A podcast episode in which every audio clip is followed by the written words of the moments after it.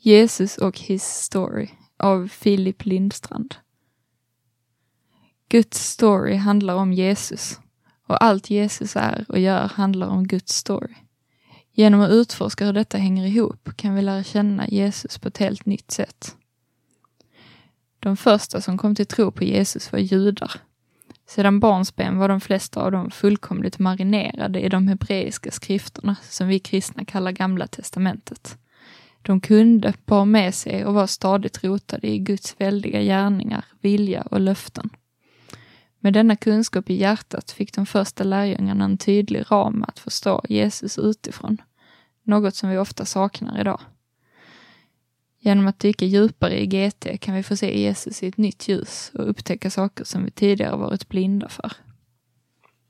Historiens Gud. Bibeln visar oss att Gud verkligen är historiens Gud. Han är historiens Herre och det är His story som vi möter i Bibeln. Och inte vilken historia som helst, utan frälsningshistorien. Detta ger tröst och perspektiv, mening och sammanhang och tillvaron.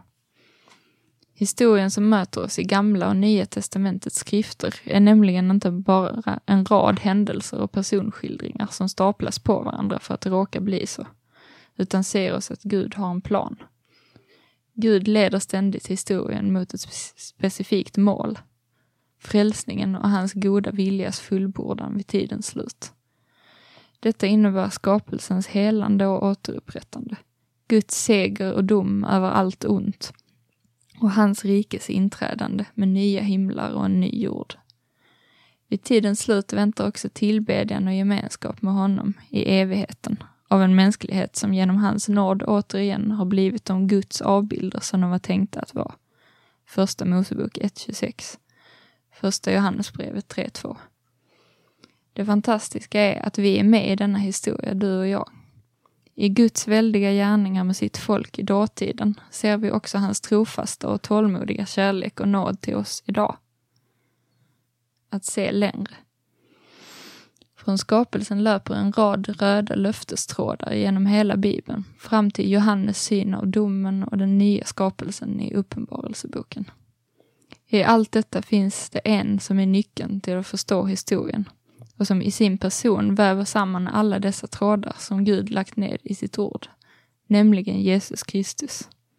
Han är Gud själv i mänsklig gestalt, som trätt in i tiden och historien för att fullborda den. Därför säger Jesus till sina lärjungar, saliga de ögon som ser vad ni ser.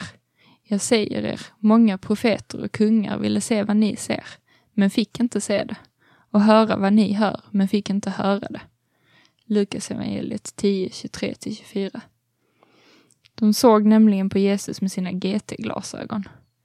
I hans liv, undervisning, tecken, handlande, död och uppståndelse kände lärjungarna igen det som de sett Gud göra med sitt folk och hört honom tala om i GT.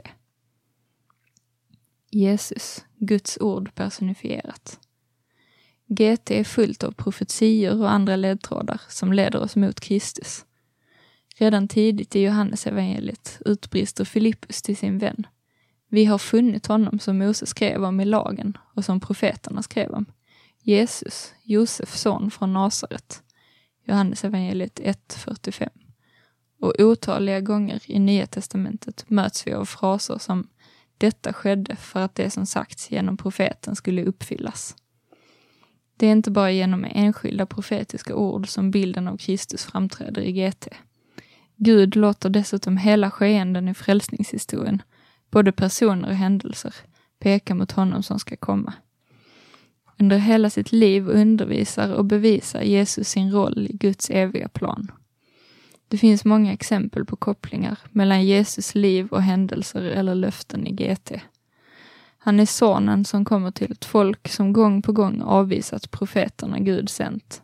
Matteus evangeliet 21.33 han är det sanna brödet från himlen. Johannes evangeliet 6.30. Han är större än kung Salomo. Matteus evangeliet 12.42. Han är det sanna templet, platsen för försoning och Guds fulla närvaro på jorden. Johannes evangeliet 2, 19-21. Och hans uppdrag liknar kopparormens, som upptydes på en träpåle för att folket skulle räddas från ormarnas gift.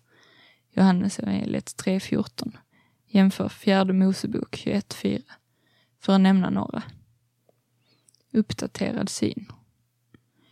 Genom att allt mer marinera oss i Guds stora frälsningshistoria kan vi på ett nytt sätt få se och tillbe Kristus som alltings mittpunkt och mål, början och slut.